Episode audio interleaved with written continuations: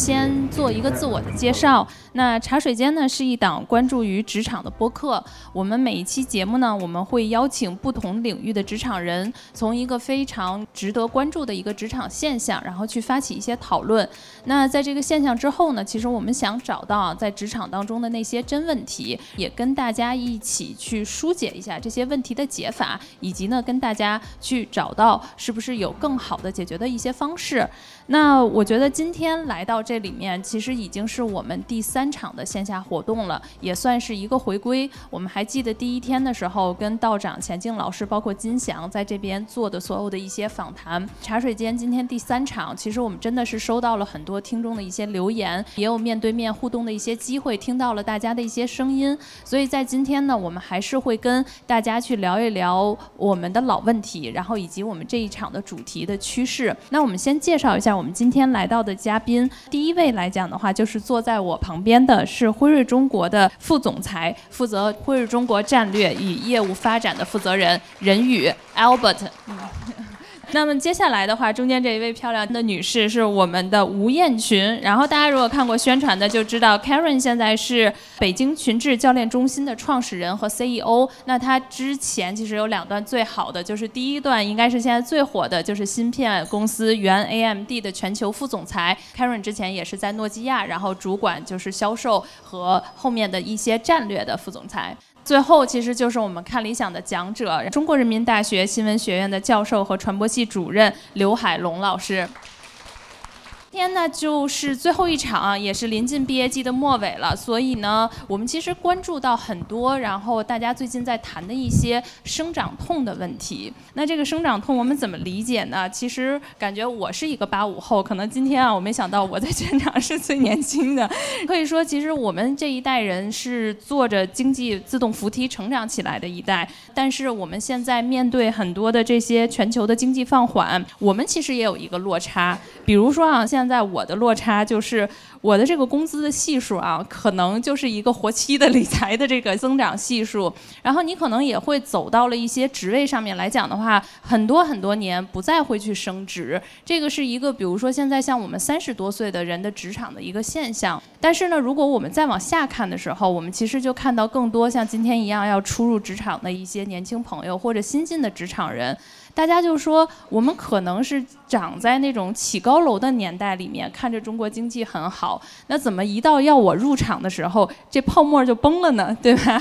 这个楼有的时候就塌了呢？那我们在这样子的状态之下，我们还能去看到怎么样的一些趋势，以及我们能抓住一些什么样的机会呢？所以我觉得今天我们也会围绕着这个，然后来聊一聊。第一个想先问问各位嘉宾的，就是从几位老师吧，你们初入职场毕业的。时候，大概那个的时候是社会状态是什么样的？在你们那个时候有一些什么样的大的趋势吗？你们在那个年代是抓住了这些趋势，比如说往上走，还是做了什么样不一样的选择吗？那我们要不要先从 Albert 来？大家好，呃，我呢叫任宇。那么说起我的这个职业生涯呢，我是大概是二零零一年的时候研究生毕业，正好是那时候两千年的时候。那时候呢，我们不知道大家可能我是比较老了，那时候我们叫 dot com 的 bubble，那时候正好是赶上互联网后有非常大的泡沫。两千年左右呢，当时我出来，因为我原来在北大学的化学，有我一些学化学的朋友呢，也当时转行去做 IT 做计算机。那么有些同学呢做的不错啊，去找这个热点，呃，有的呢也做的一般。那么像我呢，我自己的选择呢，当时就没有去转这个 IT 计算机，我留着接着做我的化学，因为我还很喜欢生物制药这个行业。从那时候到现在也二十几年了，我自己觉得呢也很有成就感，因为我觉得做一个药，然后能够治病救人，就像我们辉瑞前几个月 Paxlovid，我们能够给中国数百万的患者用这个药，我觉得是很有成就感的一件事情。那么回到我自己的这个心得呢，我觉得作为一个年轻人，还是要找到自己的热情。你觉得你自己想做什么？那么你们现在呢还很年轻，在学校或者是刚出来的时候，有机会能够去尝试不同的地方、不同的领域，找到自己能够喜欢做的事情。无论你去做什么行业，都不会那么一帆风顺，都有困难的时候。如果你有这个激情，就能够最后帮助你。一直走下去，能够做好，所以这是我个人的一些心得吧。Albert 的这个特别像，就是大家都说嘛，哎，我本科是不是要跟研究生我要跨一个专业？因为这个专业可能会很红，不管我本科在学什么，反正研究生的时候我是不是能看到另外一个机会，我就要马上的把专业跳过去。在这块儿，其实我想问问海龙老师。对于这种，比如说像 Albert 刚才他就说，哎，在大浪潮下面，他其实还是坚持了这种化工，在那个年代，那肯定看起来是一个很落后啊。但是像您怎么去看这个问题？就是现在其实大家也会有很真实的，我到底要不要转个专业？我这个专业好像比如说不太红了，这两年会不会在我就业的时候，那我更找不着工作了呢？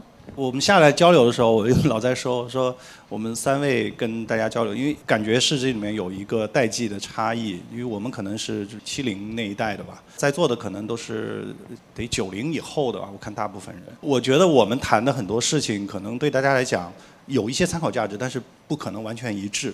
包括我们可能说的一些观点，我觉得，因为有的时候，因为前两天我在讲第三人效果嘛，有的时候就是我们会错误的估计那个受众，就是我们说的一些事情呢，大家会觉得有点站着说话不怕腰疼，好像说的都是一些云淡风轻的事情啊。刚才我们在聊也是发现，就是说，嗯，你先回过头去看，会发现很多的选择，当时的煎熬可能没有那么严重。我觉得像换专业这个事情呢，不管怎么样，我觉得还是要跟着自己的兴趣吧。就是你自己觉得哪个好。我以我自己为例，就是我其实算是换了专业了，因为原来我在读本科的时候，我是九五年读本科。上的是人大新闻，中国最好的新闻院系。当然，我们当时去那儿就是奔着说我们要去做记者，因为在九十年代，大家知道是在媒体黄金时期。那么媒体它在社会中的，无论是对社会的影响，还是新闻工作者个人的这种社会地位、收入，都是最好的。所以我的本科的同学大部分都去了新闻单位。当然，今天可能很多人离开了。当时像考研，这是一个就是很少人做的选择。不像今天，我我记得我那个时候，一年研究生就招十个人到十二个人，现在可能是招一百个人。呃，然后那个时候在我们之前，好像若干年就没有自己本系的学生能考中本系的研究生，因为大家都很鄙视，就是只有最无能的人才去考研，最有能力的人一定是去工作的，马上我就要干预这个社会，因为你可能几年时间你就会成为一个名记者。尤其是像人大新闻的同学，那都是最优秀的，写作能力非常强的。所以我算是在这个过程中间算是一个逃兵。最后，其实我换了一个行业，我进入教育行业了。虽然我还在新闻学院，但是我已经换到了教师的这个行业。那为什么？就是因为，我接着刚才那个 Albert 说到的，就是因为在我觉得比较好的是我们学新闻就有大量的实习。所以他会让你去报纸啊、电视台啊去做，所以我其实大部分都做了个遍，报纸也去过，北京台、中央台，包括节目公司，我全部都去过。反正那个时候就是为了要多接触社会，然后做了一圈之后呢，我发现当然很好，我能做下来，但是我觉得不是很适合我，因为我可能个人的兴趣更希望是独自的去做一个研究，或者是去看一些书，或者是做一些未知领域的探索。而在新闻行业，我发现，尤其是我学的是广播电视。大量的工作，大量的时间，百分之八十到九十的时间，实际上你是在跟人沟通，你是在协调各种关系。然后你会发现，我个人其实劲儿有点使不出来，但我又不是一个特别外向、特别喜欢跟人打交道的人。所以我想想，就根据我个人的特点，还有根据我个人的兴趣，所以后来我选择了上研，选择了走上学术研究老师这条路。所以我其实换了个专业。那我想呢，在今天看来，当时没有人愿意留校，这个收入又低。我记得我第一次拿到工资单。我七月份报道，九月份第一次拿到工资单，两千多块钱，我记得特别清楚，两千七百块钱，两千六百块钱。你好多，我第一次拿工资单才四百块钱。对，然后我就我就问那个。开一会儿问问这四百块钱是哪儿发的。然后我就不，我那个时候是想想零二年，零二年，然后我就问我公司，我说才这么点吗？我说我在外面就是做节目，一个月可以拿到那个时候快接近一万，然后他说不是，这是两个月的。所以那个时候真的很穷，一个月就一千多块钱，所以大家不愿意留在高校。那么出去轻轻松松做一个记者，一万多。当然今天你发现记者还是一万上下。所以为什么那么多人离开了这个行业？但是我想就是说，因为我喜欢做这个事情，今天就完全变了。今天大家就说啊，这个留高校多好，又稳定，比考公还好，又自由，又不用坐班，对吧？啊，又跟年轻人在一起。所以你就发现，就任何一个行业，就像 Albert 说的，你进去的时候也许是个冷门的，但是你跟着自己的兴趣吧，不管它冷也好，热也好，你觉得你自己是很开心的，自己是有个人有发展的，我觉得这个比什么都强。就是我 我的一点回应。刚才妮娜说了一个说，哎，我们可能今天刚入职场会觉得说，哎，前面形势都很好，怎么到我这儿就变得这么严峻了？我在想，这可能是一个看问题的一个视角。其实回到我们当年的时候，我那个刚刚 Apple 的时候，他当时是这个互联网泡沫，对吧？你可能也会说，哎，怎么前面互联网正好的，到我这就泡沫了？那我当时毕业的时候就暴露年龄，我们我之前还是国家包分配的，到我们这儿。就是没有包分配了，就要自己找工作，所以你一样会说，怎么到我们这儿就这么惨呢？嗯，所以我当时的第一份工作是留学校。我们公司还有小伙伴问我哈，说因为后来我从学校待了一两年，我就去到 Nokia 做去外企。年轻同学就问我说，哎，你们当时去外企是不是竞争特别激烈？我说不是的，就是当时去外企是需要勇气的。就是没有几个人会说去外企的。你讲从国家包分配都是在体制内，然后你要走出体制。我记得我当时去外企的时候，我妈妈都傻了，说你有一个金饭碗，对吧？你在中国的顶级的高校里面当老师，这是一个铁饭碗里面的金饭碗，你居然不要，你去到外企，啊！所以其实我会觉得，我们作为同学来讲，你永远都不知道说这个趋势到底是好还是不好。其实是我们看这个趋势的角度。那我们现在再来看，那那个时候它就不是包分配呀，就是双向选择呀，就给了你更多的可能性。当然，你要如果站在一个负面的角度，那你就是说，为什么到我们这就这么惨呢？对吧？就以前都是毕业了就有工作，到我们这儿我们就没工作了啊。所以我我觉得，对于我们今天的职场同学来讲，其实在于我们怎么去看这件事情。对，我觉得顺着 Karen 说，我就特别想问。就是因为您从四百块钱一个月，对，但是特别有勇气。然后我觉得您这一路以来，就是之前跟您聊，然后看到您的经历也特别有勇气，所以我其实想顺着勇气这个话题来。您进入了诺基亚，然后站上了诺基亚它巨人的那个时代，然后您转身可能离开去了这个 AMD。那我们如果要看到现在英伟达跟 AMD 现在已经火到不行了，就是因为这个计算算力，对吧？对。但是您又华丽的转身了。其实我们觉得现在是经济不好的时代，您又选择了创业，带着这么一帮小伙伴现在在创业，您这勇气是怎么来的呢？对，呃，我给大家讲讲没有勇气的时候吧。对，就都在说，听起来好像很有勇气。其实，我觉得我去到 Nokia 那个时候，你说真的是勇气吗？我觉得还不太完全，因为你在学校里头，真的我那时候去好像不是因为钱，因为你在高校，你知道可能像海龙老师觉得，哎，高校更适合他，我可能是觉得那个高校不太适合我，所以我希望去到一个可能更适合我的地方。啊，那我其实没有勇气的时候，是我在 Nokia 工作了差不多十五年。因为大家知道，在 Nokia 我是基本上是看着 Nokia，或者是见证，也可以说是一起创造 Nokia 进中国到它的鼎盛时期。在 Nokia 的后半截的时候，因为我们已经开始有智能手机。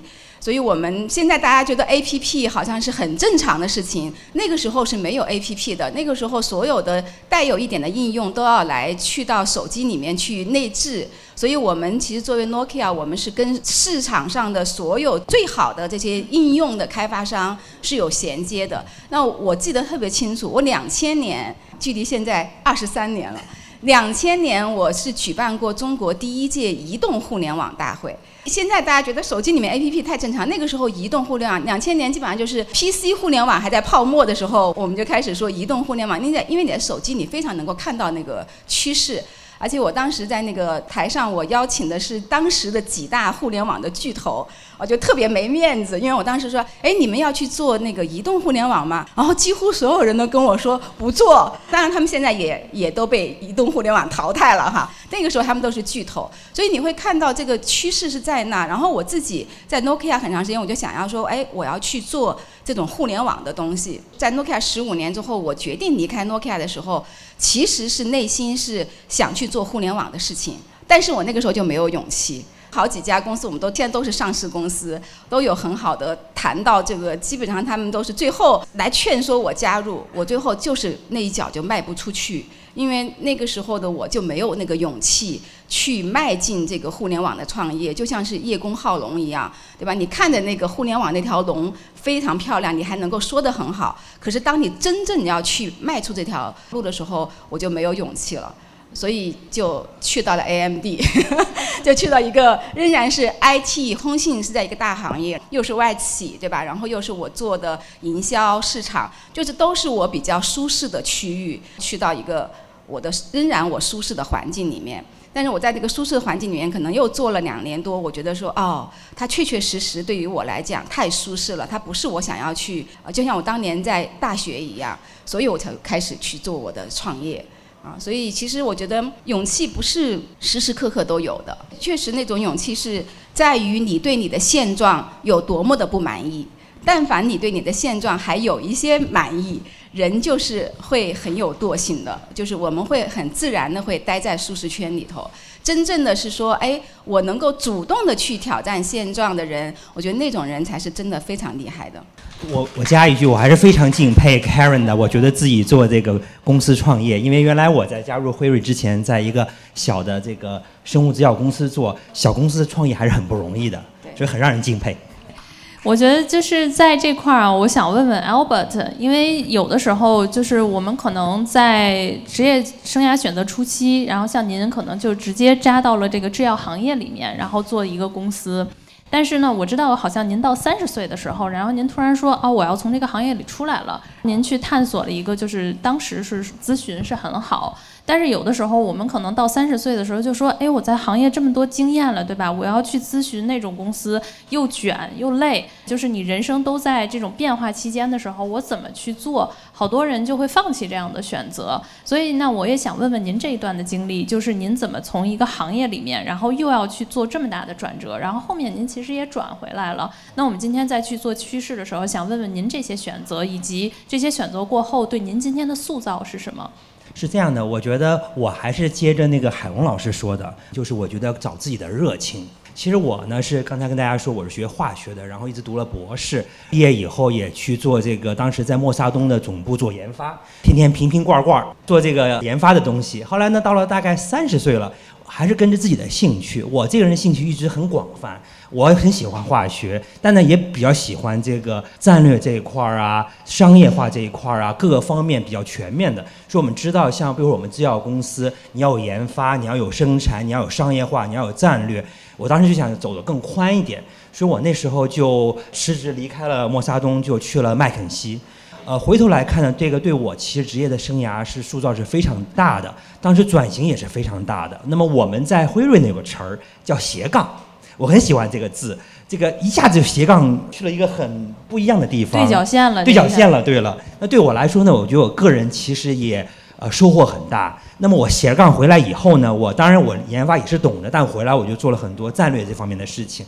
那么我现在做业务发展，其实很多交易啊，我们辉瑞怎么帮我们投资啊，跟这个各个呃公司的这个合作关系啊，这块其实我就做的很多。所以说，我觉得对我来说呢，我觉得我个人，当然你现在回头看感觉很不错。但是你想从一个做瓶瓶罐罐的学化学的人，去天天去跟那些人去讨论战略，这个我们所谓的这个 learning curve 还是非常的陡的。那对我来说也是很很很有挑战性的一点。但是我觉得我也走过来了，也收获了很多。我觉得刚才的几位老师，然后也说到了现在很多，就是因为我们有听众，然后我自己也在做校园招聘的这边的工作，听到很多年轻人说，我好像我现在在做实验，我是做研究的，我学医学的，学化学的。他现在已经没有那个想象力，说我十几年后可能像 Albert 是博士毕业了，搞这种化学的，然后我最后还能成为商业里面的一个领袖。你都不能想象十年以后那个社会是什么样的，对不对？就像我们说的，现在互联网产品经理，二十年前没有产品经理这个角色呀，压根就没有呀。但是我们就是以现在的坐标系就在想，我觉得现在很多的同学，尤其是投辉瑞的，可能理工生多一点，他就更多的是说我是不是选了这条道。我以后的就是职业终点就是在这个研究所里做研究员了。我好像看不到我其他的这种选项的分支的人生的小径，所以这样子的话，让大家去做选择的时候就无比的艰难。但是我们今天其实看到很多的这种老师，包括我自己的经历也是，我好像第一份工作在海岛上数鱼，你知道吗？就是我都不知道我自己以后能做个 HR。大家就是这样子的，在海岛上数鱼的时候，我觉得我自己数的也挺开心的。对，但是到今天你说你可以成为一个 HR，然后今天可以跟各位老师一起去做节目。我觉得这个可能放在我可能十多年前，我也没有办法去想到我的职业生涯会因为哪一个分支做出了一些的改变。我觉得还是我用那个海龙老师一句话，所以我觉得你们现在真是很年轻，我觉得上大学或者刚大学刚毕业，其实现在呢可以去不断的探索不同的方向。这样的话，其实那个我觉得海龙老师有一个话叫“失败的代价很低”，对吧？尤其在学校的时候，可以试一下不同的方向，这样能找到自己的什么兴趣。那这是一方面。呃，第二个点呢，就是原来我有那些导师跟我说，就是经常呢每三个月、六个月自己想一想这个 reflection，自己喜欢什么事情，自己不喜欢什么事情，这样也能慢慢帮助自己找到自己的兴趣。我觉得阿尔伯特说的这个，我觉得一个是，其实大家做选择容易把这个选择那种大选择，说我今天做这个专业，然后明天咵一下就跳到另外一个专业。其实不是，我觉得其实这种大选择的背后，其实有很多微小的选择。我在这个行业，就是媒介行业，大家可以看到，它其实是一个逐渐变化的过程。在我刚上大学那会儿，那最热的就是南方周末呀、焦点访谈啊。当然，我最后也是跟着这个趋势选了电视、广播电视新闻。原来大家都是做那个文字记者，人大最强的也是那个，但是。你像做这个影视的，那肯定是呃当年的广播学院啊，现在的中传是最强的。呃，但是我我觉得我们最后有这个专业，那我想我要去学一些更多的东西，因为广电它要学很多技术的东西。这其实就是一个微小的选择，就是你在这个新闻的行业里面，可能你转向了影视，转向了技术，那么在后面可能又有新媒体出现了。刚才那个 Karen 说到。移动互联网两千年那个时候很贵啊，那移动互联网上网那个一个字节那得多少钱？就是今天你没法想象，就觉得那么贵的一个东西怎么会大家会用呢？但是慢慢慢慢这个成本就降下来了，那降下来之后它就会成为一个普及的东西。到今天它变成了一个我们整个现在的互联网的这个生态都是建立在移动互联网的这个基础之上的。那这个就是一点一点的在变化。我们今天在教的东西，在学的东西，在研究的东西，你会发现也发生变化了。过去就是研究一下报纸，那今天你可能要研究移动互联网，还有现在的什么那个最新的人工智能，对吧？ChatGPT，我们又在研究这个。当然，我们每个人其实你都在这个过程中间在做微小的调整。那我可能也不会想到说，我过去在学校里面，在教室里面上课。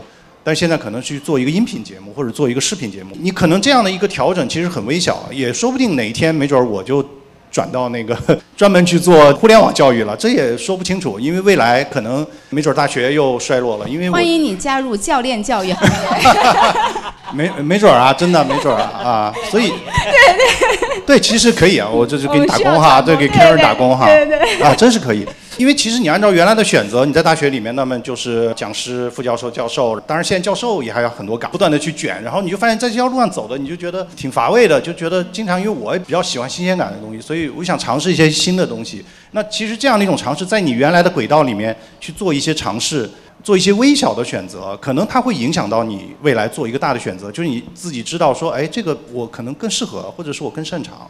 所以我觉得学习能力是最重要的，就是你的激情和你的学习能力，就是你不断的要突破。就刚才两位老师讲到，你自己的那个舒适区，就是要保持一个好奇，保持一个尝试。我觉得这个其实是大的趋势，都是由一些很微小的变化构成的。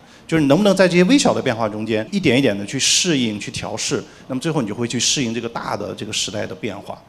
那我其实就站出来反派了，就是，对吧？我们现在知道，就是在大的趋势当中，但是其实我们也看到，在这个大趋势当中，有人说我要跳出舒适区，但有很多的同学现在是说，你看这个舒适区它又大又圆，然后，对吧？我们出现了一种心态，就是说，哎呀。我想躺平。我们其实从今年的更多的一些能看到，就是说我是不是先从逃离北上广开始，或者在职场上面我真的想躺平了，是因为我觉得努力半天之后，他没有兑现那个收获。所以原来我们都说，就是自由有两种，一种是积极自由，一种消极的自由。但是我们现在看到大家在选择躺平的过程当中，选择我能够停留在舒适区里头，找到一个避风港，会不会也对我们是一个很美好？所以也想问问，就是这几位老师怎么看待这个问题？就是年轻现在他已经被讨论了，而且这种心态他已经在职场上的蔓延了。我相信很多人都天天在说，对吧？我们在聊天的时候，所以想问问几位老师怎么去看待这种趋势和讨论。我觉得躺平有真躺平和假躺平。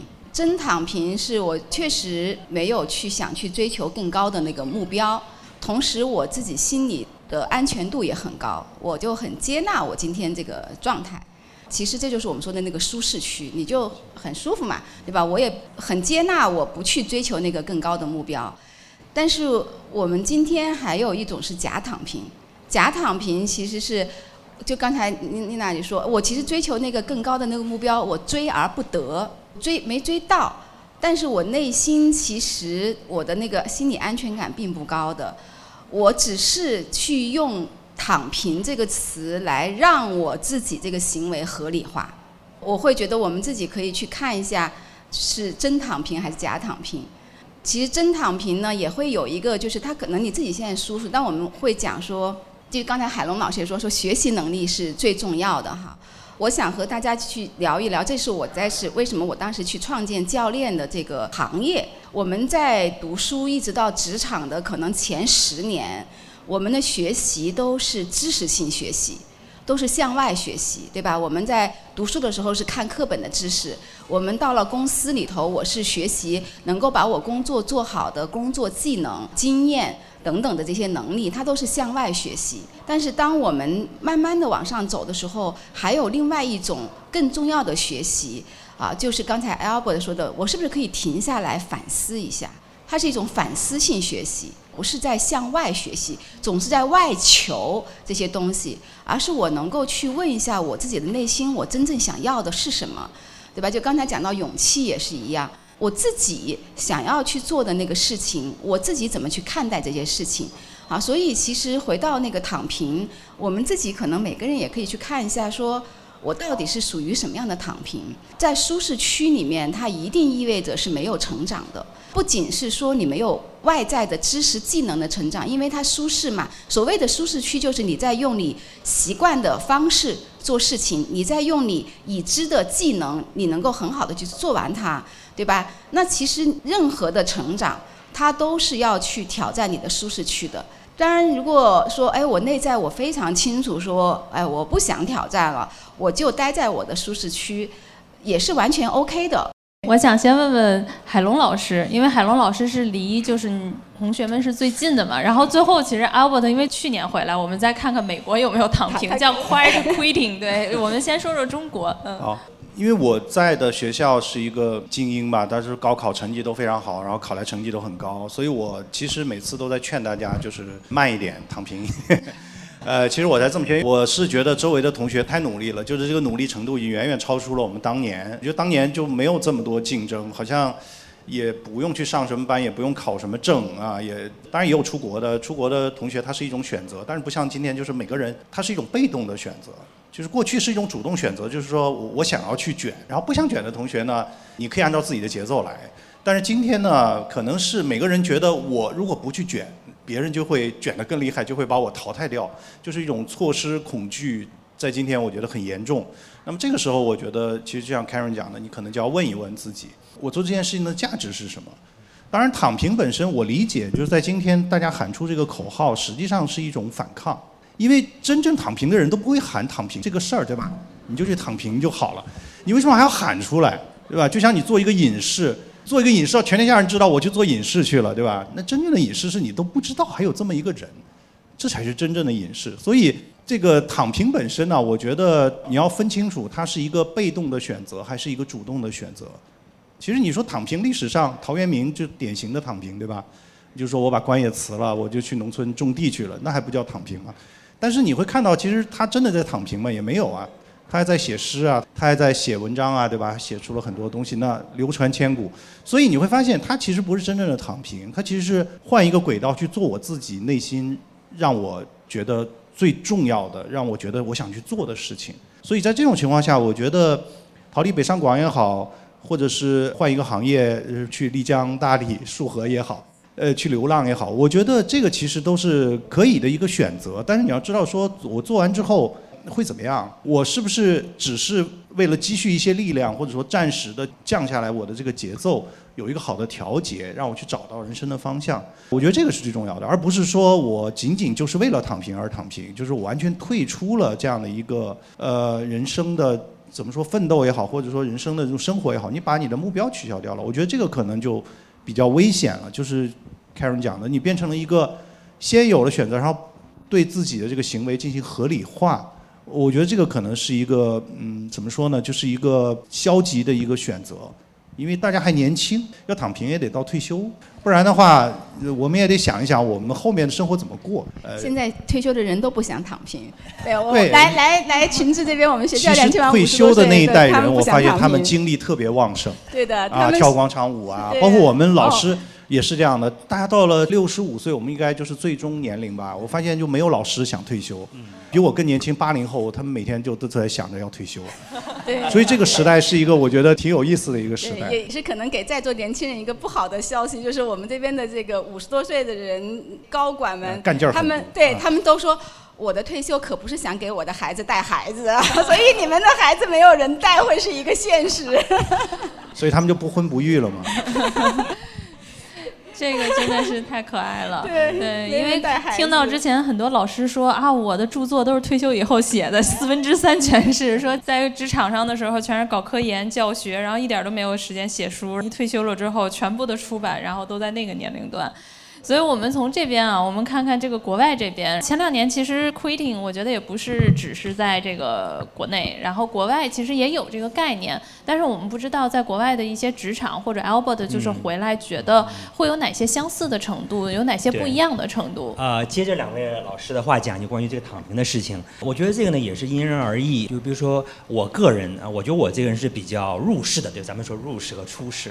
说入世呢，我觉得我个人我这么多年走下来呢，我觉得我还是希望大家能够把自己那个 push out of the comfort zone，就这个舒适区往外推，自己能够有更多的成长。回头看呢，我觉得大家希望能够大家能够勇于能够做一些事情，然后虽然有点风险，但是能够呢也机会的回报。那么至于我在一些国外的经历呢，其实我回来就说一下我们辉瑞吧。我觉得我们辉瑞总部发了一些我们新的所谓的我们的这个将来今后几年的这个蓝图。有几句话我还是很有同感的。那么有一句话呢，我说一下，就我们就是 “time is life”，就是这个时间就是生命。为什么这么说呢？无论是我们做新冠的药，我们大概从去年十一月、十二月，大家可能也比较接触一些我们 Paxlovid，我们从全世界调了几百万的货到中国来给中国的患者用，包括我们现在做癌症的药。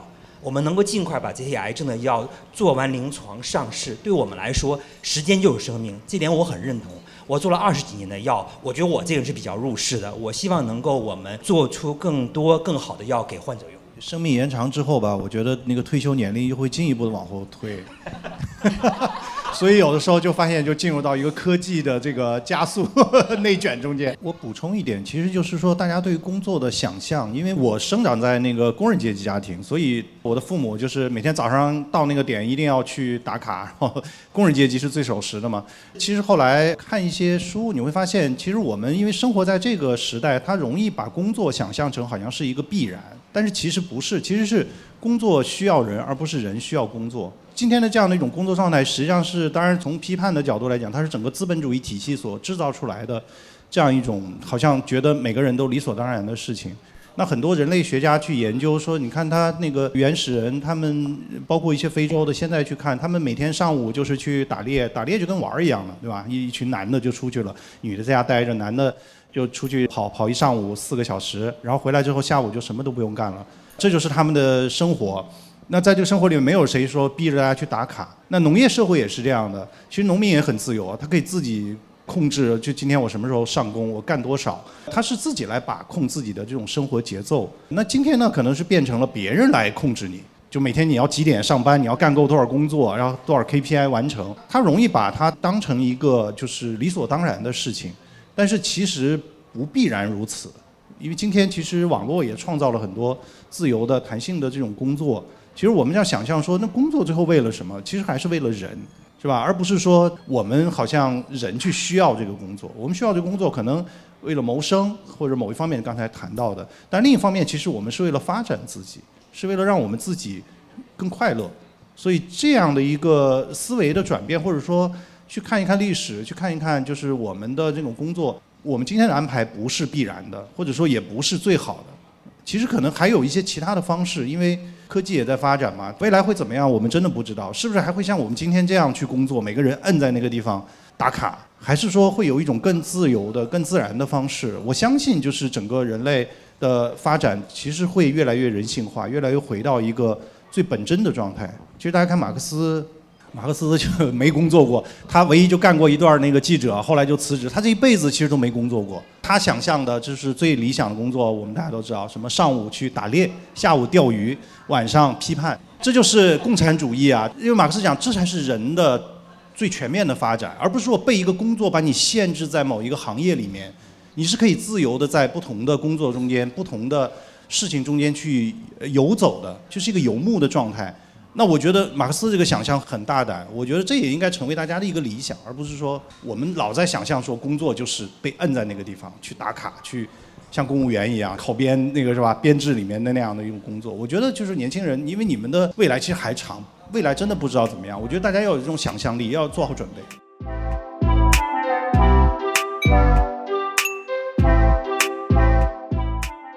刘老师既然都把话就是递给我了，然后那我们就聊聊下一个的趋势，就考编啊。我觉得每一个时代好像就是找工作的时候有一个趋势，虽然我没有赶上九十年代啊，因为那时候还小，但是九十年代好像那时候有一波外企潮。在北京，如果我听说就是我家里的人，如果说当年能进外企，在八九年、九零年前后，那是一份非常有荣耀的工作。然后在国贸上班。后面呢，我们又看到了有一波那个就是外企潮过了之后，又开始有互联网，大家又从外企然后转跳到这个互联网企业里面。那个时候一路高歌猛进。那这两年呢，我们又看到一个回归，好了，我们要进国企、央企了，对吧？然后我们要去银行和事业单位的这么一个回归。所以，其实，在这些大的趋势下，那到底怎么选呢？那难道今天每一个人都在往国企、央企、事业单位、高校里面进的时候，那其他的这些行业它不值得选择了吗？它还会不会在我们的这种选项清单里面？而且我选了之后，那个后果好像大家就要从几个 offer 里面就得看。我觉得特别逗，就是有很多同学。就说我们应该怎么看呀？这纸都快看破了，对吧？这几行字儿，我到底看不出来背后的这些意义。可能我能读到的就是说钱一些很硬性的一些条件，但是它背后带来的那些成长，我如何量化，看到我未来几年的自己会是什么？好像我们永远无法去看出来。所以这个我也想问问几位老师。我觉得要不然先从 Albert 来。好的，呃，我觉得关于不同的这个呃外企啊、体制内啊，我觉得都是挺不错的选项。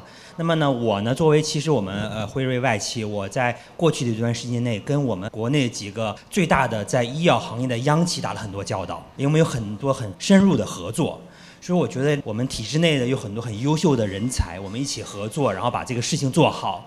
所以我觉得无论是外企还是央企呢，我觉得都有它的这个优点，我觉得都是不错的。对，刚才妮娜在说的时候，我一直在。思考哈，就是整个的求职的这个趋势，我就想到一个，我说我觉得我们其实是有一个很大的一个陷阱的，就是我们被所谓的趋势所裹挟。我们从小到大，在我们所处的生活环境里面，似乎就一直在给到我们一个固有的一个趋势，就是人人都是在顺着这个趋势。对吧？我们从小就开始，你的父母就是不能够让你输在起跑线上面。我们要去上小的好的幼儿园，幼儿园都要面试，到好的小学、好的中学、好的大学，到后面要找好的工作，就是我们社会给到我们好像只有一条路。如果我没有办法去在高中上到一个好大学，我这人生就毁了啊！如果我初中没有上到那个好的高中，我这后面也很难考好大学了。我觉得这个是一个我在看，我觉得可能是我们现在是这个社会的一个集体的一个意识。所以就回到说，那我们找工作，我们也是会顺着这样子的一个习惯性的思维在想这件事情，就说，哎，那我们要去找一个好工作。那什么是好工作？我们就可能觉得趋势，对吧？现在比如说，我也不是特别了解哈。就如果说去到当公务员是个趋势，就会被我们认为它是好的。所以我们在一路的被这样子的一种所谓的趋势所裹挟，我们自己都不知道到底什么是那个趋势。其实它只是一个我们以为人生只有这一条好的路。对，这所以这是刚才我想的这个第一个点哈。然后第二个其实。我觉得首先我们得承认自己是凡人哈。如果这个凡人你都能够看到它是趋势，就跟我们买股票一样，人人都看到那个股票涨到要去追的时候，它离跌就不远了。如果你真的觉得这是趋势，我觉得它已经早就不是趋势了。因为真正能够去占到趋势红利的人，是他还没有在趋势的时候，他已经开始在耕耘了。顺应一下。Karen 这句话就是大家知道前两年有基金女孩吗？就是我，就是我一个都没有存款的人，然后居然存下一点点钱买了基金，然后大家也知道现在有多惨，我觉得还不如花了呢，对吧？我还找一个快乐。我现在每天看的支付宝、阿里配我点开就是糟心，每一天都在往下，我就心想了，追这个趋势干嘛？等到我这种没有存款的人都开始去买基金的时候，可能跟找工作也差不多。这是一个学习的成本。等到你以后真的有钱的时候，你就不会那么简单的把它投到基基金上了。呃，我接着讲，就是我觉得对刚才那个 Karen 说到的，第一，我我的一个观点就是说，工作当然很重要，因为它是你谋生的发展的一个很重要的平台。但是呢，工作的同时，大家也不要把它看得那么重要，因为时代在变化，然后你也不知道你的下一个机会在哪里。第二个呢，就是说这一切其实我们人其实是很难把控一切的。但是呢，我感觉现在大家又希望要掌控一切。我前天看了一本那个德国的一个社会学家叫罗萨，是原来写那个加速的那个学者。他写一本书叫《难以掌控》，也很薄的一个小册子，是他的另外一本书的一个缩写版。那他在里面讲到了一个观点，就是说我们现在特别希望要把一切就是确定下来，我们在追求一个确定性，因为确定性很安全，让我们有舒适感。但是另一方面，其实一切都是不可掌控的。比如说这个疫情，这谁会想到？我觉得那么多咨询公司，那么多预测公司，谁也不会想到说人类会遇到疫情这么三年。这个我觉得是一个极小概率的黑天鹅事件，但是它就发生了。而且你想想，对全世界、对我们每个人影响多大？其实未来还有很多很多，像像什么生物技术、什么人工智能技术，不知道会把我们带向哪里。而我们大家老想去把一切都搞清楚，好像一切都尽在掌握之中。对吧？就像那个 Karen 说到的，我们往前推，对吧？现在有些学生就是说，毕业多少年就要结婚，然后多少年生孩子，这样才能保证你在某个点儿赶上什么。一步一步往前推，是吧？这个博士毕业、研究生毕业、硕士是什么样的？本科什么样？甚至就要推到幼儿园，最后就是变成了这样一种方式。上一个好的幼儿园就是一个美好的未来就开启了。但是其实不可能的，我们的人生不可能是按照这样的一种我们规划的方式来完成的。而且尤其是父母，我觉得我们那一代的父母，他们是后啊四零后，相对来讲呢，我觉得他们压力可能没有那么大，然后就觉得说，哎，你们爱干嘛干嘛，反正大家都很穷，对吧？就是你们就去考好的大学，去大城市出国，然后就追求你们的未来。然后呢，我现在观察到一个趋势呢，就是现在的父母可能是六零后、七零后，他们自己呢赶上了一个红利，然后买了房，一切都很稳定，非常好。中国也在发展，也不再像过去好像说什么都比别人差。现在可能反过来觉得好像什么都比别人强。国外你看没有这么方便的网购，没有这么方便的外卖，什么这么方便的支付。我们这个高铁基础设施这么这么好，所以你就留在中国吧，留在父母身边，我还可以帮你带孩子。所以前两年就有一个豆瓣小组叫“父母皆祸害”嘛。你就会发现很多年轻人，其实他们，我觉得父母的这种焦虑，父母他们把自己的这种安全感投射到了年轻人身上。就今天好像不再希望说年轻人你们走得远远的，离我越远越好，去一个更好的我没去过的地方，不是了。现在好像父母觉得是你就在我身边，在我最近的地方，我能够控制的地方。所以这样的一种控制欲，从六零后、七零后这批人传导到了这个九零后、零零后啊这样的一些年轻人那个地方。我是觉得它其实是一个文化的一个建构，就是我们通过学习，我们要跳出这个，其实就是你要看到说，这个工作也好，或者是未来也好，其实它有很多不确定性的地方，我们要对这种不确定性去开放、去尝试，你要去勇于接受这种不确定性，其实这样是很刺激，对吧？就很有意思，你不知道你以后会干什么，我觉得要比那个你一眼能看到头。能看到你退休，其实大家进到公务员，进到这里面，就是其实就看到啊，我未来多少年后我会怎么样，养鸟什么的。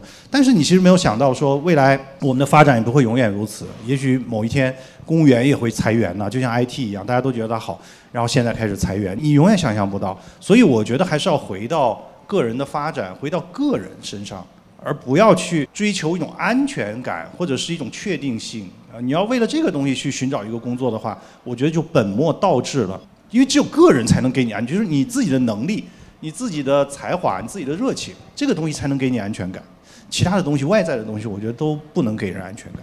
大家有没有听到海龙老师对于不确定性他的观点？他说到刺激，但是我们多少时候我们感到不确定的时候，我们的是什么？我们是恐惧，对不对？所以其实不在于那个事情，所以我们经常讲说顺应趋势也好，还是抓趋势也好，或者是热点也好，我们想要知道趋势是什么，我觉得其实都是我们内在对那个不确定性的担心。但如果说，当你去对那个不确定性，你的认知是它是一种刺激，它是一种好玩儿，它是一种在当中可以去尝试、可以去成长，你就会是有完全不同的那个对待它的方式。那你在对待趋势也就会完全不一样。那我帮这儿再加两句啊，刚才两位老师说的，我觉得一个点呢，就是刚才我很认同这个不确定性。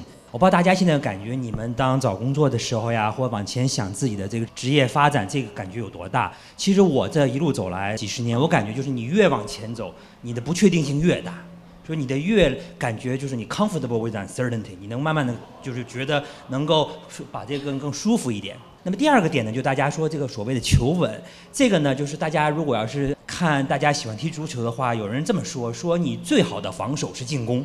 就是说，你老是想求稳，想找一个工作，你特别稳，但万一那个工作不稳，你就觉得很被动。但如果你要有自己能够有能力，说我今天有份工作，我明天没有了，我去外面就能找到另外一份工作，那么你就觉得有了一个呃金饭碗在那里。所以说，我就跟大家分享一下一些想法。谢谢，谢谢三位老师。其实我们有的时候觉得，就是在追求趋势的背后，我觉得是一种需求。那个需求呢，就叫被落下。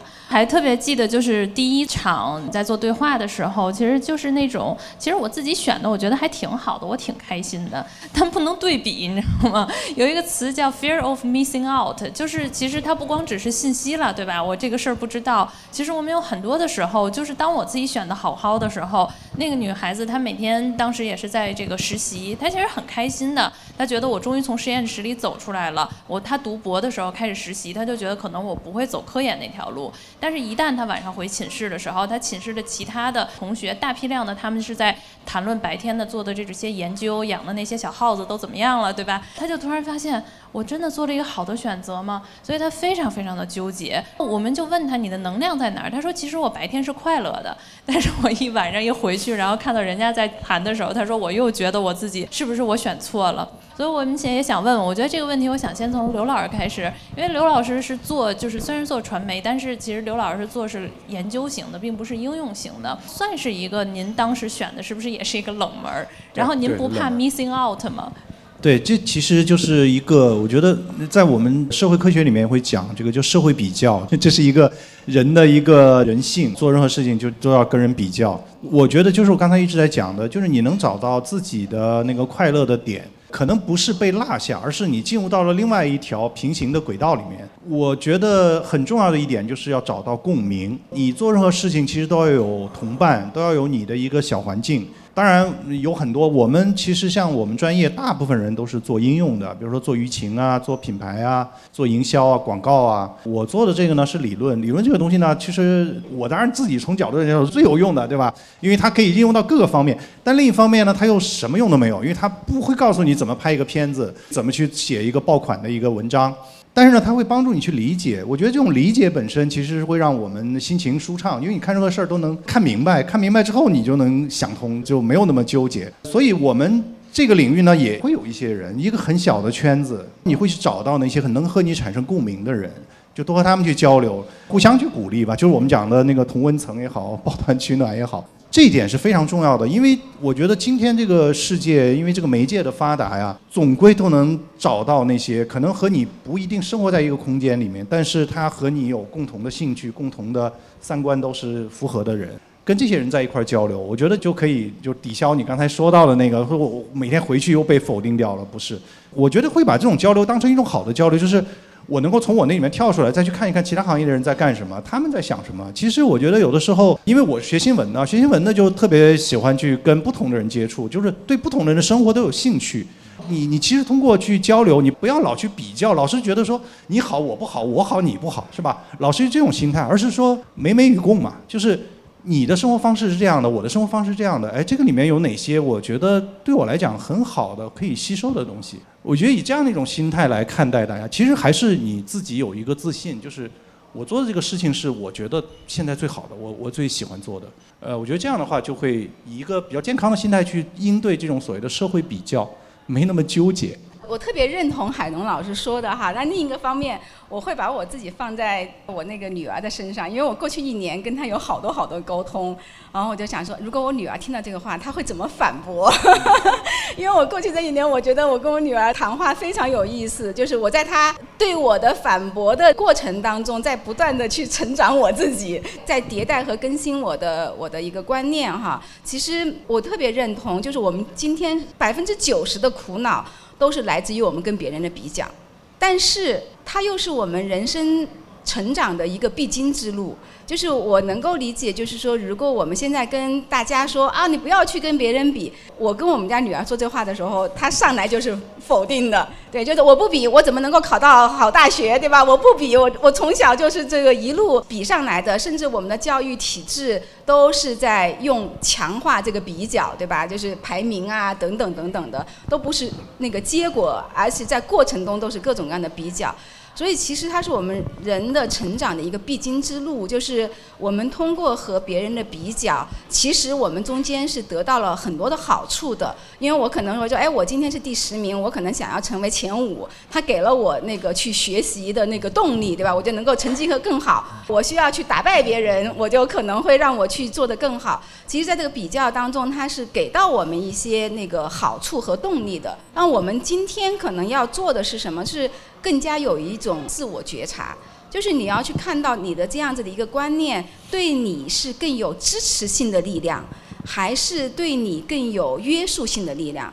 比如说，你这样一种比较，对你来讲是更有动力，对吧？让你去做做得更好，还是这样子一种比较，让你更加的破败感？对吧？更加的觉得自我的否定，我觉得其实这个是我们要去看那个比较，它所带给我们的那个作用是什么？就是我们不可能不比，包括比如说我现在，那我去做教练公司，对吧？那我们也会有其他的教练公司，你一定也会去，就自然这个社会它一定就会有竞争，一定会比较，但是你会去看说你怎么去用好这个比较，而不要受累于它。其实回到刚才妮娜说的那个，就是很怕被落下哈。我们怎么去面对这个害怕被落下的恐惧？其实让我想到，我当时在 Nokia，我是呃第一个 Nokia 外派的员工去到英国去工作啊。然后我从英国回来的时候，我就呃，其实在英国工作一段时间，某种程度上就被中国落下了，对吧？因为你离开了，对，离离开了这个环境。但是我那个回来之后，我是在中国创建整个 Nokia 那个市场部的。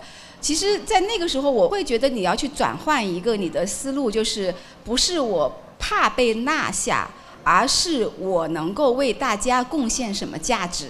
所以我当时记得我回来之后，我说：“哎，那因为在那个之前，中国 Nokia 是没有市场部的，那我们作为一个新的部门，那它存在，它首先要解决生存的问题，对吧？你怎么能够这个部门能够存在下去？其实就是一个你怎么去为大家创造价值。”你整个能够去被公司的其他的那些部门所接纳，觉得你是有价值和有用的，所以我会给到大家说，如果是说我害怕被落下，不如我转换一个说我可以给大家创造的价值是什么？当你能够找到你的那个价值，你在为大家创造价值的时候，你永远都不会去被落下。如果我们去站在说我比他更好，你们大家是一种竞争关系。就是一种零和游戏，但如果我在想的是我可以创造什么的时候，其实我们大家是一个伙伴关系。这个时候不仅是不会落下，而且我觉得是会有更愉悦的那种工作的，就是很快乐的在一起工作。嗯，对我补充一点，其实就是因为我们做研究的，其实非常强调独特性，就跟别人不一样。就是如果你做的研究大家都在做，都是大陆货，你说的话别人也在说，就没有意义。所以我是觉得。在我们看来，那种独特性，就刚才这个 Karen 说到的，那我在那一段时间跟你们不一样。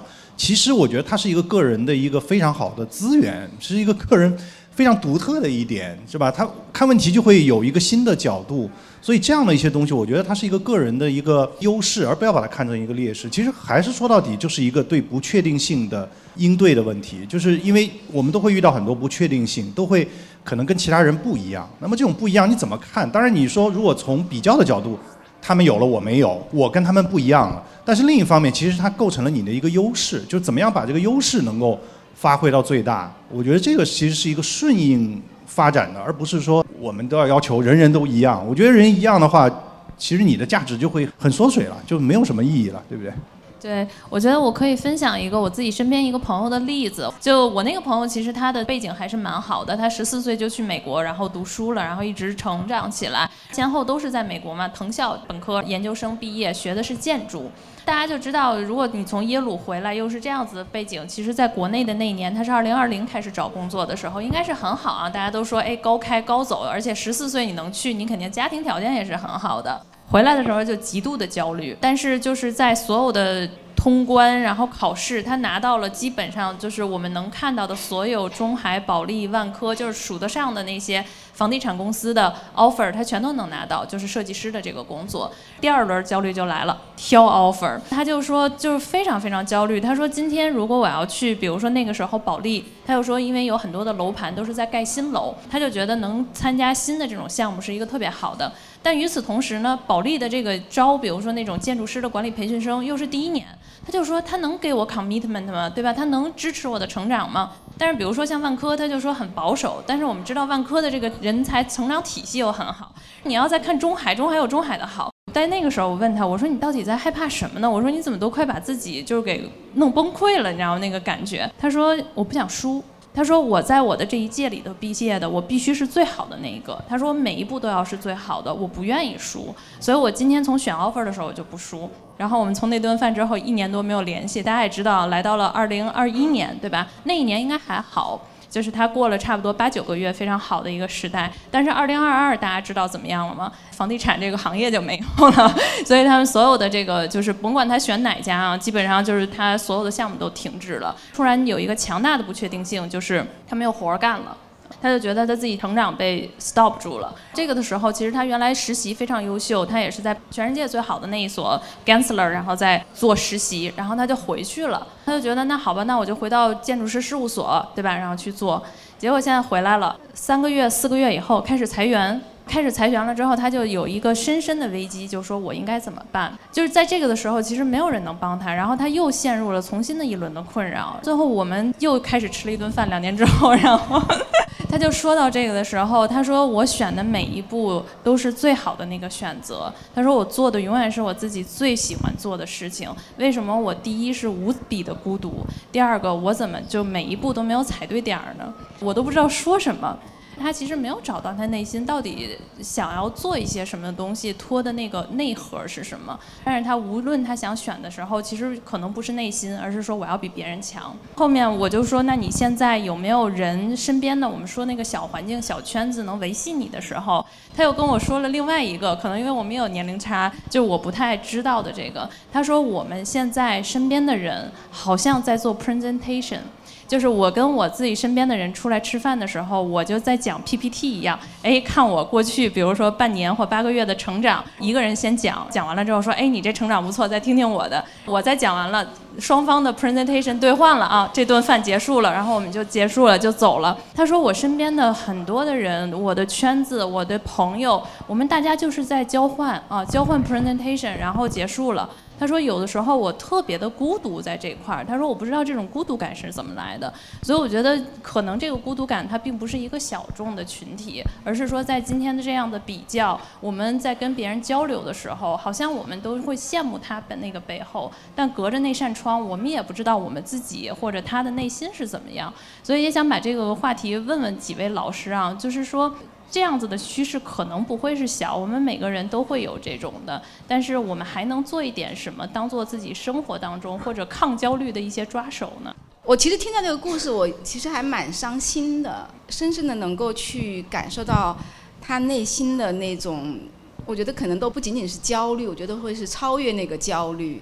这么优秀的同学，其实在经历他人生我觉得最至暗时刻。但另一个方面。我又会觉得，其实这是老天爷在送给他一个礼物，就是他如果一直是用过去的那样子的方式去生活，他就会在这个至暗的深渊里面是出不来的。就像刚才妮娜在说到，对吧？就是她一路的选择，她都是在一个向外比较，就是我要成为那个更好。当我们去做任何选择，都是一个我要去跟别人比，我要成为更好的时候，其实就已经断开了我跟别人的连接。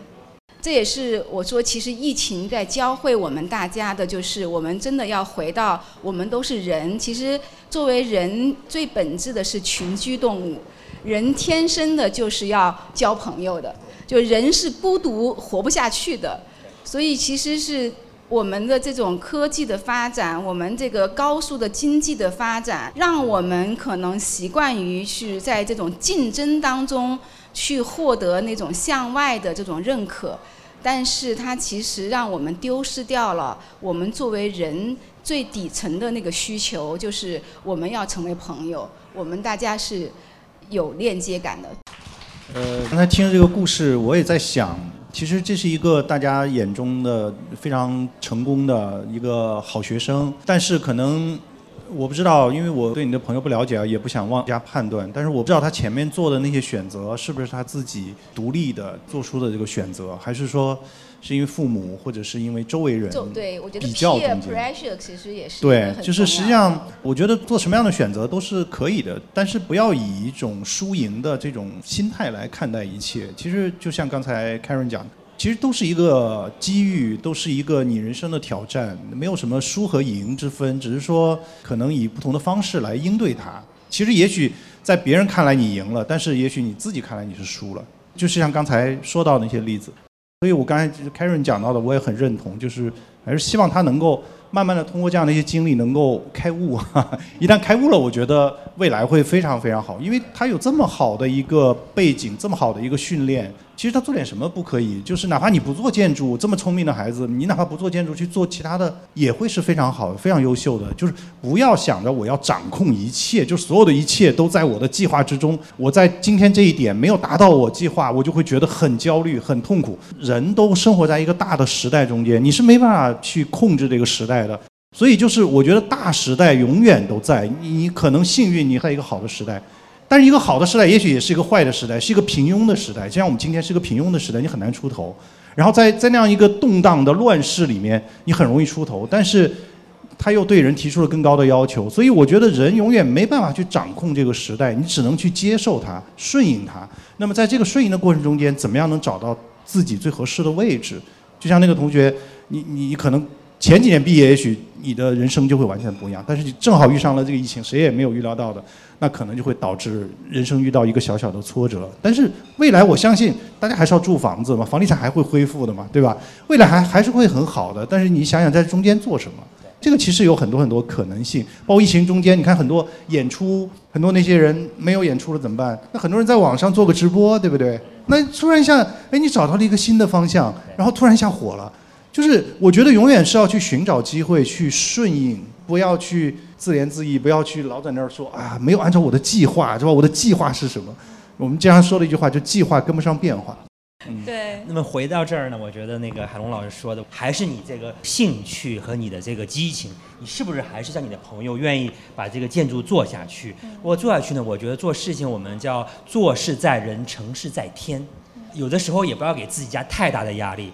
有些事情你做，你很努力，你能做成；呃，有些事情你很努力，你现在没有做成，没关系。也许没准五年以后、十年以后，你会看啊，这也是当年我积累的一部分。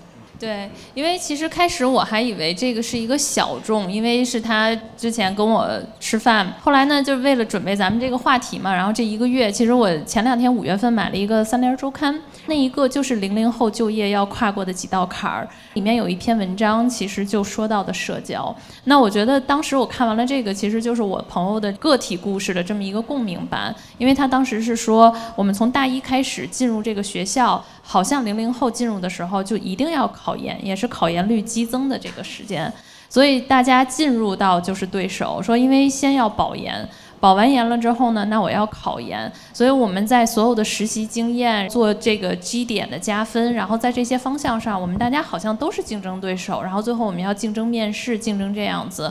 不知道什么时候开始，同窗的情谊慢慢的就是降下来了。好像大家在读大学的时候也说，我好像没有一个知心的朋友在这四年的时光里面。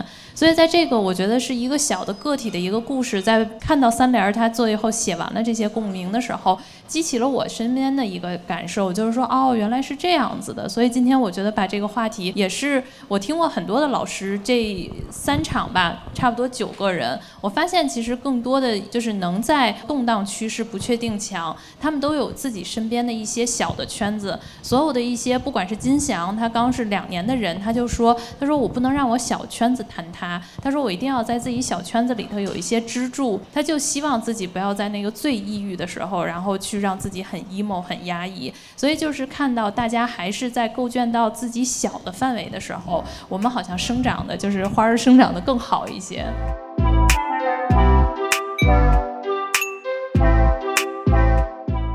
那我们就来到后面吧。我觉得最后一个就是当下不是很好，大家都有这个认同感了，所以我们还有一个路可以走，就是说是不是再退后一点，退后到读博。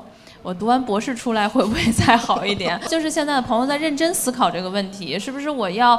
再教育，或者很多的觉得现在我的职场发展的不好，然后我又现在开始要重新的考研，说哎不行了，我现在职场不好，那我重新回过来，我要再考公，对吧？我们现在都看到一战、二战、三战，这个都是已经成了一个社会性的一些现象，然后大家也都在讨论。然后很多的时候我们就发现没有当下，我们把很多的就是说我们要幸福的时刻都是说哎算了吧，我找到工作以后，我结婚以后，我生孩子以后再去，然后我退休以后，现在就说对吧？就无限的好像把这个时间给 延宕了。那我们到底作为今天我们这么多年轻的朋友，他不管是在校的应届生即将走入职场，或者是刚走入职场，我到底怎么处理自己跟当下的这些关系呢？对吧？我们怎么找到自己这个位置呢？我如果在事儿的层面来讲的话，假如说现在的找工作不是那么的顺利，我觉得无论是读研还是读博，应该都是一个可选的路。就让我想到，就是当年本科毕业的时候，我去读研究生。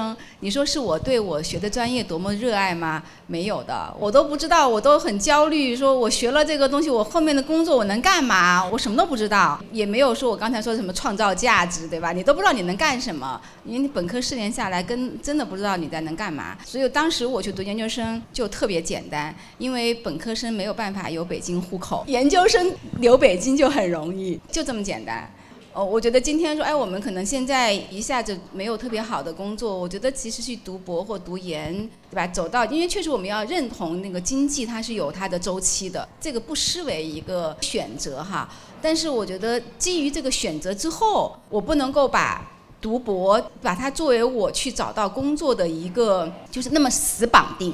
原因我可能是要去跨越一下经济周期，但是我还是要从我的学习当中这件事情本身找到它的意义和快乐。我们要安住当下。其实我们去选择读博也是对当下的一种接纳，对吧？但如果我们说，哎，那我今天是迫不得已，其实我特别不喜欢，我倒觉得大家就不要这么委屈自己了。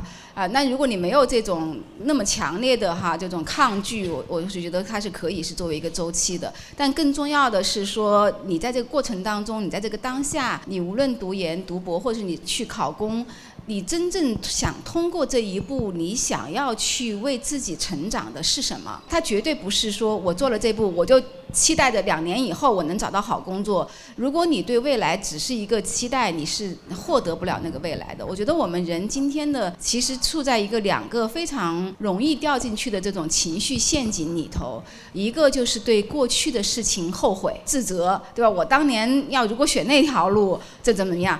没有。过去就是过去了，所以其实我们很多的时候的那个负面情绪是来自于对过去发生的事情的后悔、自责，对自己的否定，甚至同时可能有时候我们会去指责他人，对吧？啊，你父母你当时为什么不这么？包括别人怎么样？我觉得这是我们的负面情绪的一个来源。另外一个来源就是对将来的焦虑和担心。其实我们如果说是未来，什么叫未来？未来就是不可控的。所以你非要在对未来去对那个不确定性去做一个你的掌控，其实你就把自己放在了一个完全不可能实现的事情。就是你真正能够掌控的只是现在。所以只有当我们真正的把我的关注度关注到说今天我能够做什么，对吧？如果说两年以后，我希望有更好的工作，除了经济大势以外，我今天如何可以更强的去提升我的技能，提升我的价值，提升我的所有可能做成事情的那种可能性？啊，我觉得这个其实是，如果刚才回到这个问题，我觉得其实我们在教练里面。做的很多事情也都是安住当下嘛，就是因为只有当下是你可以可控的，过去没有办法控制，未来也没有办法控制。但是你今天做的每一步，都是你在去创造你的未来。所以未来不是我去预期的，而是我今天去创造的。谢谢 Karen。嗯。呃，我我接着说说这个考博考研的事儿，因为跟我这个太相关了。我首先一个观点就是考博。有风险啊，选择需谨慎。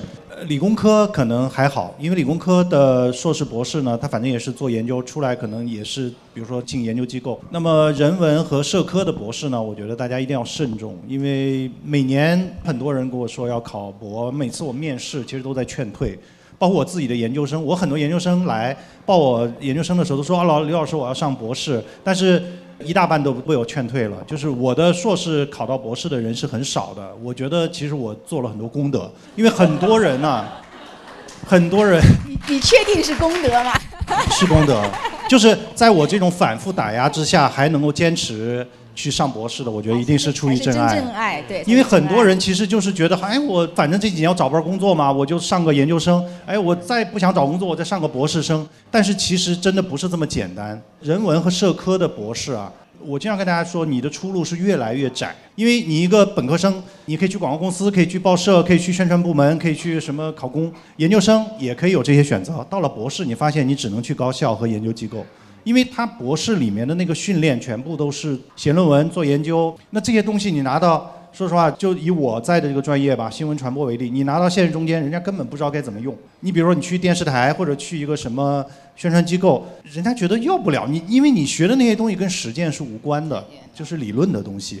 而且现在博士，说实话，因为这个卷呐，卷到最后要找工作是非常非常难的。现在我在看当年。我们的那个毕业的那个成成果，现在的博士的他们要去找工作的毕业成果，基本上可以相当于过去的副教授甚至教授的成果，非常非常卷啊！所以大家要找博士毕业在高校找到一个不错的教职，其实是难度越来越大。然后在这种情况下，不要去贸然选择，因为你可能，当然你也可以说我退回来，我再回到我硕士能做的选择，但是那个时候你那四年五年现在都延期啊。博士都延期，为什么就毕业不了？你的论文发表不了，要求博士论文写不出来，最后工作找不着，大家都不断的在延，不断的在延，你浪费就是二十多岁是人最好的年代，你充满着这个锐气，充满着创造力的时代，然后出来，你博士出来其实就已经接近三十了，有一些可能会接近三十多少啊？像台湾，我去台湾，他们都好多都快四十了，就是因为台湾他们更难毕业。博士的工资高吗？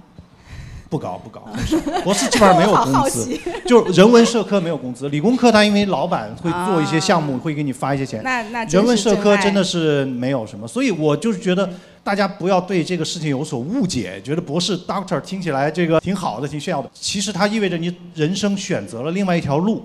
这条路当然你有兴趣，你可以走下去；没有兴趣，我建议大家，如果你不是真的对学术感兴趣，真的去想当老师，真的想做研究，未来我就在这条路上走下去，没有必要去选择。就是你只是为了说我要个 gap，或者说我要一个什么充充电啊，其实没有必要。其实现在我觉得你要想学习任何一个领域，我们的网络资源太多了，那种公开课，中国的、外国的，你要想学。包括我自己的课都在网上啊，你花钱的、免费的都有。就是你真要想学，其实那些资源太多了。你是不是有毅力坚持下来？有的很多人也是那个叶公好龙，就觉得我要选择这个，但是我就看到花了很大的力气去考了一个研，但是上了研之后发现根本不上学，呃，根本不上课，也对这个不感兴趣，天天又去找工作去了。那最后你说有什么意义呢？你说你花那么多力气，你并不是真的感兴趣。如果真的感兴趣，我觉得你只是为了什么？我要充充实一下自己，充充电。比如说在职的学历班，或者甚至就是网上的那些资源，其实你真的要学。我个人在疫情期间没事儿干嘛？我听了大量的课，就是各个不同领域的课。我觉得我听完了之后，大概就真的明白了，就我不用去学那四年或者这个专业，因为我学习能力还算比较强，就是就会考试的人。所以我觉得听完之后，然后我再自己看看书，那个领域很快我就进入就掌握了，我不用专门花一年两年全职的时间去学那个东西，真的没有必要。所以大家一定要想清楚这个事情。上研还好，因为研呢就两年或者三年。上博，大家真的要慎重，一定要慎重。我觉得同学们应该给海龙老师一个掌声哈，这这是掏心掏肺的。要不然我再补充一下，从这个理工科角度吧，因为呢，海龙是学这个新闻的，在理工科呢，我觉得还是回到刚才我们说这个点，就是大家这个真是是不是觉得自己就是特别的热情学这个东西？无论你学数学、物理、化学、计算机。这个学博士五年进去，在我在美国念，这个还是很花时间的。然后呢，搞科研这个东西啊，其实是一个很孤独的事情。你不是说我要做研究，我去想得二十年以后去拿诺贝尔奖，你要想这么想，你估计是拿不到的。就是你还是特别喜欢这个，去把它学下来。就是如果你真想在这个领域里面将来往前走，我觉得是学这个呃学这个博士呢，我觉得真是能把它给吃透了。关键的呢几个点，一呢就是能学会学东西的方法，因为就包括我自己，现在你学了，我做研究生的时候是上个世纪了，我九六年进的研究生院，读了五年，那现在很多东西都已经新了。还是学会的学东西的方法，然后不断的这几十年一直在学。但是如果你要是不是特别 sure，就像海龙老师，就我就读个研究生一年两年，其实也很快。还有一个呢，就是我是做战略的，说白了呢，就多想两步。说你学，无论学研究生、学博士，想想看你毕业以后想干嘛，你拿这个东西，能不能够帮助你拿到下一步？对，想想这个，我觉得还挺有好处的。这点我有很多人来问我，要要这份工作，想要学这个东西，我总问他，你完了这份工作以后，你下个工作什么样子？你学完这个学历以后，下份想干嘛？我再补充一点，就除了热情以外呢，还得有天赋。就有很多同学，尤其学人文社科的，你说我又不喜欢看书，我不喜欢看那些很高深的，就是难啃的书，很痛苦，我也写不了文章，写不了长文章，那这个我觉得最好不要干这个事情，那太痛苦了，真的。